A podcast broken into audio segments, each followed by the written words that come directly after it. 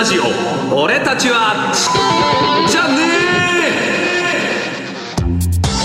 え皆さんこんばんは。1979年生まれ34歳ラジオ日経アナウンサー小塚歩です。アラサーのアラサーによるアラサーのための番組。30歳児ラジオ俺たちはねえじゃね。えね。えーこれまではですね月1回第4日曜日にこの番組放送しておりましたがこの4月新年度からお引越しということでですね毎週火曜日30分ずつという放送になりました。ね、30歳児ラジオ。10代20代となんとなく人生を過ごしてきたらあっという間に荒さになってしまった、まあ、私もそうですが。結婚転職転居引っ越しなどなど人生の転機大きな局面を迎え始めた迷える3歳児ならぬ30歳児。ね3歳児のまま30歳を迎えたというそこのあなたたちへのあなたたちへの道しるべ。そんな番組を目指しております。先週に引き続きまして今夜はですねテーマ「起業そして独立」こちらですね。そうです。今夜のタイトルもこれでいきます。30歳児ラジオ。俺たちはいつまでも雇われじゃねえ。と。いつしかね一国一城の主になりましょうよ皆さん。ということで、えー先週同様ゲストをお迎えしております。14年前28歳の時にネオアジアをコンセプトとする洋服店ローローオープンされました。代表取締役石川陽一郎さん。そして奥様でありデザイナーでもあります早園真希さんお二方です。よろしくお願いします。よろしくお願いします。先週に引き続きまして今週もという。はい。あの先週はいろいろと、まあ、企業に向けての大変さなんていうのを伺ってきましたけれども、はい。どうでした？それをあのその辺あの改めてその振り返ってみて喋るっていう経験はこれまでなかったでしょうから。ねもう私喋るの苦手なんで。よう喋ってましたよ宮園さん。なんかねいろんなエピソードを。え普段はあまりお話にならない？あんまり苦手なので、あそうなんですか。のいつもはなんか僕がそういうのを任されることが多かったんですけど、スポークスマン的立場。困った時に僕が喋るっていういつもそういう役僕はそういうあの役回り。こう欲回り。こぼれた球を拾う感じ、え拾う方が多いみたいな感じだったんですけど、うんうんうん。今日はなんか全部こう取ってくれてなるほど。はいなんかあんまり仕事がなかったなっていう感じが？はいじゃあ今日はちょっとおとなしく。はい、はい、いやいやいやいやいや喋ってもらった方がいいと思います。実は収録前にちょっと今日は喉の調子がなんてねおっしゃってましたけれども、ね。大丈夫ですか？大丈夫です。ええはい。あのこの30分も、はい。ぜひたくさんいろんなお話伺いますんで、はい。よろしくお願いいたしますよろしくお願いします。よろしくお願いします。それでは今夜の30歳児ラジオ俺たちはいつまでも雇われじゃねえ。さあ皆さんこの春レッツ起業。そんな簡単に言うな。どうぞ30分間お付き合いください。30歳児ラジオ俺たちはいつまでも雇われじゃねえ。先週に引き続きまして実際にアラサー28歳の時にですね自分たちのブランドローローを立ち上げられました。石川陽一郎さんとデザイナーの早園真希さんをお迎えして企業独立についてお話を伺っていきたいと思います。よろしくお願いいたします。よろしくお願いします。しくお願いします。まあ、あの、先週はですね、まあ、主にその苦労話、起業に至るまで起業してからという大変だったこと、そして、まあ、起業してよかったなということも、えー伺いましたけれども、13年間、まあ、14年目に突入するということなんですけれども、はい。続けてこられた秘訣といいますか、続けてこられた理由って、お二人何だと思います？うーん。私はやっぱり服を作るってすっごい大変なんですけどやればやるほどまたなんかやってないことをやってみたいなって思うんですよね不思議と。ものづくりって。それはそのもののアイディアが浮かんでくるってことですか？そうなんですよねでそれをまたできたものを見てお客さんが喜んでくれるんですよね、えええーこれで喜んでくれた、じゃあ今度はこういうことをやってみる今度はこっちから行ってみるかみたいな、ーん。はい、感じで。かな？でそのアイディアのストックみたいなのはもういくつも抱えて、そうなんですよね。あれもやりたいこれもやりたいみいたいな。うん。やっぱりでもそれはインプットをしに行かないと例えば海外の出張にはい。行ったりだとか、綺麗なものを見たりとかね美味しいものを食べたりとか。はい。あそういうこと、そういうところからインプットをしインプッてトしてデザインうにん。作り変えてアウトプット、はい。なるほど。石川さんどうですか？その続けてこられた要そうですね。因というか。まあお同じような感じありますよね、うん。やっぱりやってないことをやってみたいっていう、まあ彼女は服作りですけど、僕は経営の方で、ええ。やっぱり東京にお店出したいなとか、海外のお店出したいなとか、まあ通販でこういうことやってみたいなとか、こういう取引先と付き合ってみたいなとか、やっぱそういうのが次に次にっていうモチベーションにつながったっていうこともありますし、うん。あともう一つ僕は悔しい気持ちが常にあって、悔しい気持ち悔しい気持ち、それがなんかモチベーションにつながってたような気がします。あの、今、今もそうですし、例えばあの、身近にいる、あの、友達が成功したりすると、くっそ、俺も負けねえぞあーなるほどとかなるほど。例えばサラリーマンやってる友達がこう出世してたりすると、まあ僕は違う分野で、あの、頑張ろうと。あと、まあ取引先に小さい会社で足元見られてバカにされたりとかすると、いつか見て、見てろよという、その、その、例えば、小さい、こう、量だと作ってくれないええ。ところもあったりだとか、まあ、先ほど記事のオリジナルの話なんかも出ましたけど、やってくれない取引先とか、いつか見てろよと、もう300メートルオーダーしてやるからなとか、いつか見てろ、こういうことやってやるからなとか、あの、相手にされなかったりすることで、こう、悔しい思いをいっぱいして、それをバネに、なるほど。なんかこう、まあ、常にやっぱりそういうことがあるので、ここまで行け、行きたいな、行くとまたそこでこうやりたいことが出てきたり、そこでまた悔しい思いをして、また次次の高みを目指していくみたいなのが、なんかあって、それをずっと追いかけきってる間にな、なんかやってこれちゃったっていう感じですかね。ただその人の性格としてそこでうシュンとしたりへこんでしまう人って多分いると思うんですよ。折れ心が折れちゃう人。はい。まあ僕も俺、俺の時もあります。あります、うんあります？もう本当に落ち込む時あります。しょっちゅう僕結構折れやすい。折れやすい。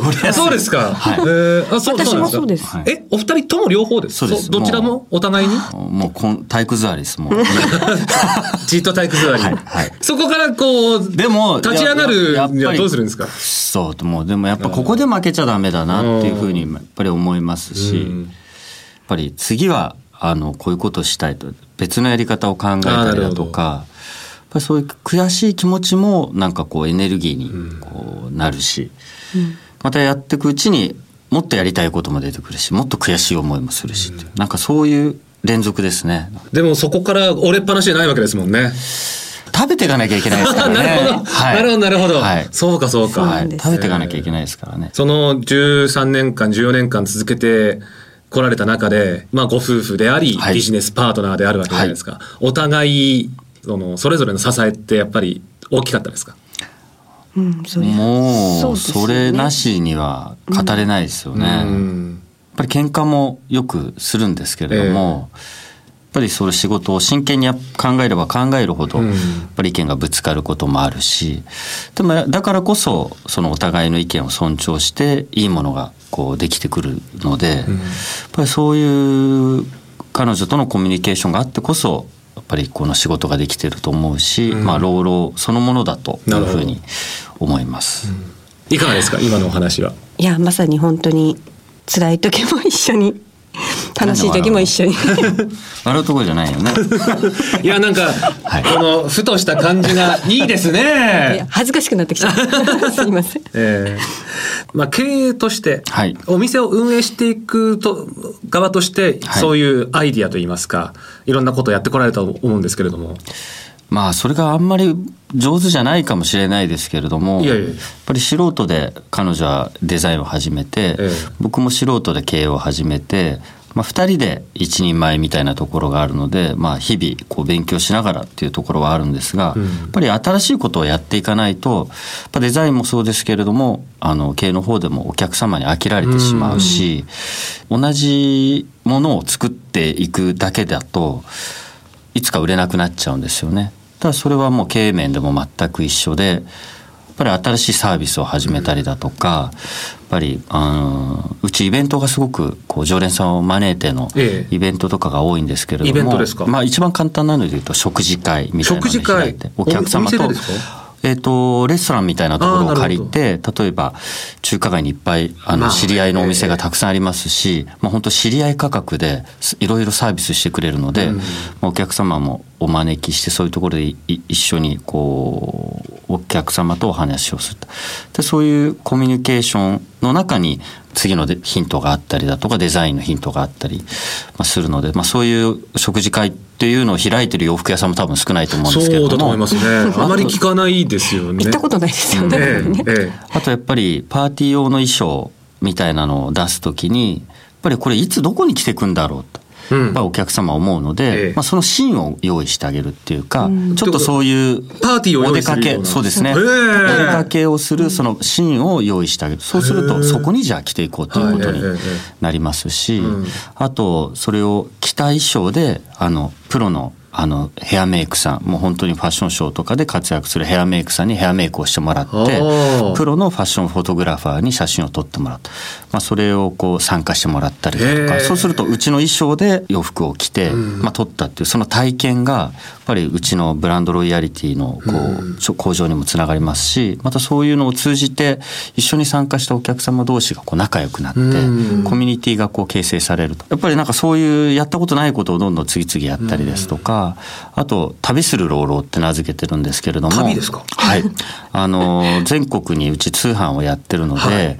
あのお客様がこうたくさんいらっしゃいましてその北海道から本当九州までこう旅してあの催事お客さんが多いエリアにですね行ってあの短いと2日間長いと2週間ぐらいあの催事をするんですね。2週間。2週間。ずっと滞在して。そまあ交代交代ですけれども、あの滞在してそうするとそこにまたお客様が来てくれると。でそれをこう定期的にこう開催することでああ今年も待ってたよってまあサーカス団じゃないですけど それをこう南あ北からこう南の方までたまにやってまして。そうするとまあ本来目的はそこにいるお客様に対するサービスだったんですけれども、えーなんか僕たちと一緒に旅するお客様が出てきたりだとか、うんはい、一緒にああそこに行ってみたいあのあそこ一緒に行ったら面白そうとか、うん、多分お客様と一緒に旅したりですとですとかなんかそういうコミュニケーションをすごく大切にする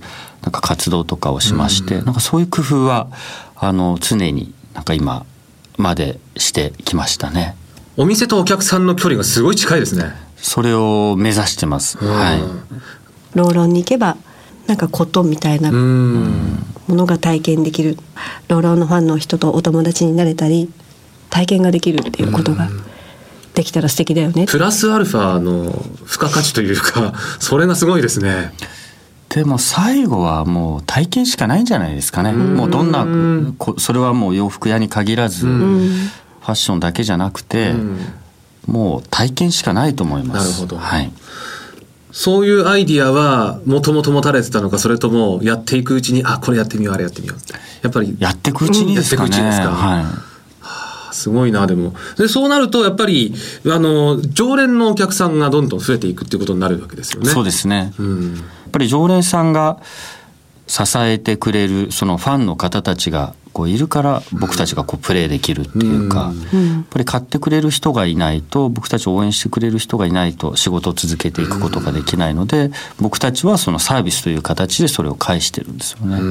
なんかうちにこう特別会員制度っていうのがありまして、はい、まああのうちのコンセプトフラワーがロータスなのでロータス会員制度っていうふうに呼んでるんですけれどもあのどんな商品も1割引きで買えるっていうあの制度がありまして、まあ、年会費あの払っていくらかお支払いしていただくんですけれどもその代わりあの全商品が1割引きになるそれからお誕生日月には2割引きになる、はい、やっぱりそうすることでお客様もやっぱり継続してもらうことがやっぱりお店の活気や力にこうつながると思うので。どうですか？そういうあのお客様とのイベントというか仕掛けの面で今度こういうことやってみようみたいな構想はありますか？今度、ええ、あの浴衣をもうずっと言ってんですけど浴衣を作りたいんです浴衣ですか、はい、浴衣って作るのにちょっと時間かかって京都の方で作るんですけど、えー、ちょっと時間かかっていつも浴衣がもう必要となる時期に浴衣うちあったらいいよねって話になるので もう間に合わない毎年間に合わないんですけど今年こそは浴衣作りたいなっていうのがあって、えー、まあで浴衣を着て、まあ、先ほどのシーンを提供するじゃないですけど、はいカフェができるのはい。でカフェで食事をしてもらうとか、まあ、浴衣で館みたいな屋形船乗っちゃうみたいなね。それもいいかもなみたいな。あとは横浜だとやっぱり大きな花火大会とかありますから。そうですね。ええいやー。やりたいことがいっぱいあるんですよね。それ考えてる時ってすっごく楽しくないですか？そうなんです。やっぱり。はい、もう酒が進んじゃいます ファッションショーとかもね 自分たちで、あのはい、そうですね。普通ああいうのはバイヤーさんだとか関係者の方しか見れないんですけど、ええ。まあお客様に見せてあげたいっていう思いから毎年毎年やってちょっとしばらくお休みしてたんですけど、うん。去年のねあの13周年の時にはい。やって、やっぱりすごいお客さんに喜んでいただいて。すごいまた今年もやっちゃおうね、大変だけどやっぱりそういうことはちょっと仕掛けてうん。発信していかないとって思います。またお客さんが喜んでもらえるのってやっぱりすごい嬉しいんですよね。そうなんですよ、ね。それが何よりですよね。何より、はああいいですね。もう自分が起業してないのに起業した感じになってきました。であの、はい。まあお店は横浜の中華街にあるということなんですけども、あの石川さんはその中華街のはい。発展会、この組合をちょっとお手伝いさせてもらってるんですよね、えー。縁もゆかりもないところから中華街に入ってそうなんです。よ今こういう活動もされてるわけですよね。そうなんです、まあ、ちょっと珍しいかもしれないですね。どういったところを目指してるんですか？は中華街の発展を目指すと。はいそうです。もうこれは自分たちのお店のことではなくて町のための活動ですね、うーん。タウンページ見て、はい。あからこまで 不動産屋を探されるところからすごいですね。そうですね。町もう今あのぼ僕ラジオとかテレビとかもよく出させてもらってるんですけど、ええ。まあ、自分のお店では出ないで町のこう広報をしてるんですよね。こういうイベントがあるよとか、まあ、それはやっぱりあるあの先輩社長が「大変でしょ?」ってし、仕事するのって。いっぱいお腹が空くからこうやって自分のところにこうやって持ってくるよねって喉が渇いて。でもいくらもそれ口の中に入んないんだよ。ってこう桶の水を外側にやってごらん。ってそうするとぐるーっと回って自分の方に来るから。やればやるほど来るから。あのそうやってごらんって言ってまだ全然帰ってこないんですけど いつか帰ってくるかなと思いながら、はい。自分のところで吸うよりも。こうよりもこうやって外にやってごらんっていう外にやったものが桶をくるっと回ってくるっと回って自分のところにお水が戻ってくるようなそんなイメージ。でそれを聞いた時になんかそれって僕にとってどどういうことかなというふうに考えたら、あの町に貢献するだとかやっぱそういうことかなと思いました。あともう一人やっぱ尊敬する社長がその町の人なんですけれどもあの感銘を受けた言葉があって魚を取るためにはい。木を植えるんだと。そのいい漁師は魚を取るために木を植える。つまり山に木を植えることでその良質なあの水ができてそれが長い年月を経てあの河口に流れてくるとそこであのプランクトンがたくさん発生してそれを魚が食べそれを大きい魚が食べそれで豊漁になるんだと。なるほど。でも一見遠回りなようだけれどもその森を作るっていうことが実際には海の漁場を作ることにつながり我自分たちの生活も豊かにする。その目の前の魚だけを取ることを考えていてはいずれ魚を取り尽くしてしまう。森をあの育てる木を植える活動っていうことをあの町としてやっていこうよってあの言ってくださったあの方がいまして、まあ、その方に口説かれて、まあ、僕部長あのやらせていただいてまあ、そういうので、まあ、勉強になるかなというふうに思うのと、まあ、先ほどの話じゃないですけれどもいつか自分に帰ってうん。くるかもしれない。街が良くならなければきっと自分のお店も良くならないので、まあ、街の活動させていただいてます。まあ、あの28歳で起業されて、あのまあ、お二人今42歳ということで、はい。まあ、そうすると、まあ、この番組30歳児ラジオですけども30代はほぼ突っ走ってきたわけですよね。はい。はい。フルマフルマラソンです。フルマラソン。まあまあゴールのないフルマラソンというようなもんでしょうけども、はい。どうですか？起業してよかった。良かったです。よかったです。よかったああそうですよね。でも起業したタイミングで今こうあのお二人が今こういうあるというのは、はい。その当時は想像できました、ですできなかったですね僕は、はい。なんか彼に大体起業して10年持つ会社って本当少ないんだよって言われて。うん。10年後には10店舗のお店やってたいよねって 話してて。へえ30代に5店舗ぐらいあった時もあったんだよね。そうなんです。でもまたちょっと一店舗に戻ってしまって。いやーって思いますけどやっててよかったです。でもやっぱりでもやっぱりやってるよかったですやっててよかったです。なんかこうね、あの、まあ、企業独立の先輩として、きっと30代で、あ俺もやってみようかなっていう人間が多分聞いてると思うんですけども、そういう人たちに何か一言、これやっといた方がいいよみたいなアドバイスが、もしあれば、何かありますか？いやなんだろうね周りの人を大切にする人のつながりを大切にするやっぱり感謝の気持ちでっていうそんな基本的なところですかね。でも本当にそう思います。やっぱり一人で人間は生きていけないんですよね。それはもう多分あの独立しないでもサラリーマンでも同じことだと思うんですけれども、ええやっぱり自分一人で生きているっていうふうに思ってるうちは多分出世もしないでしょうし、やっぱり商売やってもやっぱうまくいかないと思います。うんやっぱりいろんな人に助けてもらわないとやっぱりこううまくいかないし、それをやっぱり自分たちも何かでその返していくと、そのお世話になった人に返すことではないかもしれないですよね。あの別の方に返すということかもしれないですけれども。周りに感謝。はい。はい。はい。あとはもう覚悟。覚悟。あー なるほど。ずっと。続きますからとはい。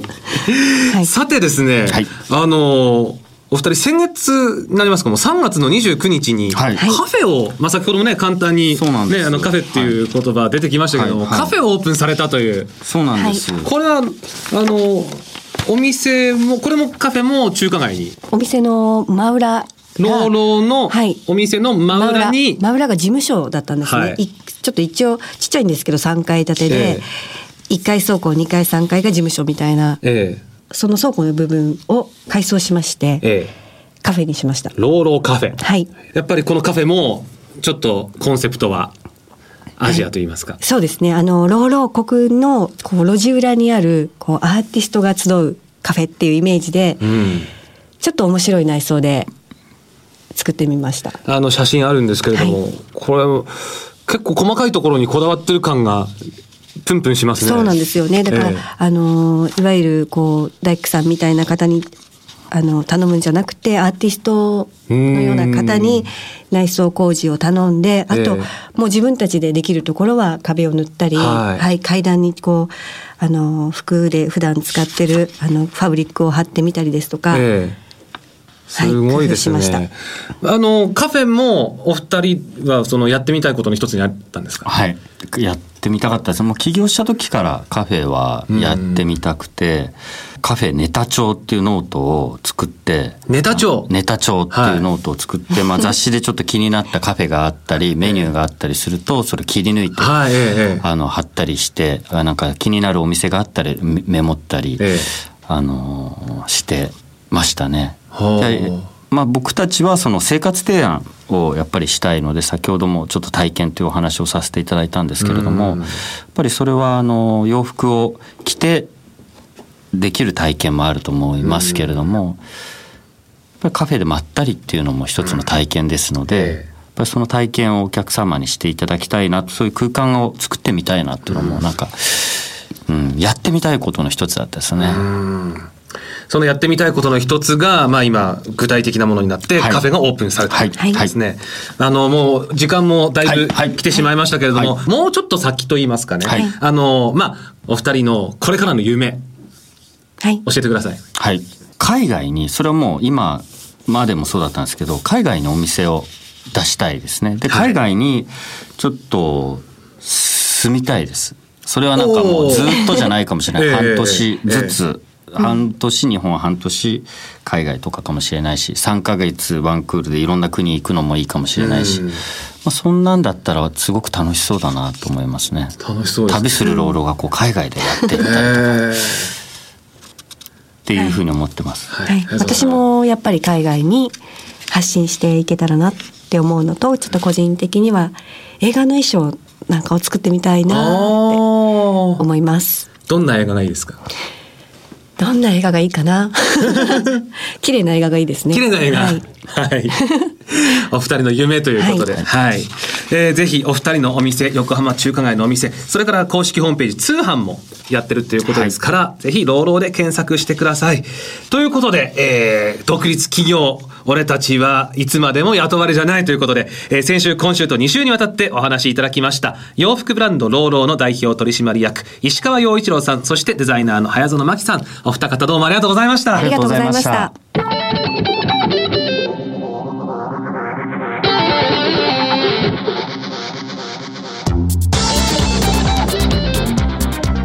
さあということで30歳児ラジオ俺たちはいつまでも雇われじゃねえ。お送りしてきましたまあ企業独立するのも、えーサラリーマンとして生きていくのも、まあ、両方に通じること周りに感謝そして覚悟。まあ私は金曜いつになるかな、まあ、先週もそんなこと言ったような気がしますけれども頑張ってみたいと思います。さて番組では皆さんからのご感想それからこのテーマでぜひなんていうメールも募集しております。詳細はですね番組のホームページに随時アップしております。ぜひ30歳児ラジオで検索してみてください。さらに番組のツイッターもあります。皆さんぜひフォローお願いします。アカウント名は数字の30アルファベットで「さい」その後に「ラジオ」30歳ラジオです。担当者頑張ってつぶやくそうです。どうぞよろしくお願いします。30歳児ラジオ俺たちはうんじゃねえ。毎週火曜日22時午後10時からの放送です。ぜひホームページやツイッターなどで番組の情報をチェックしつつ楽しみにお待ちください。それでは皆さんまたお会いしましょう。さようなら。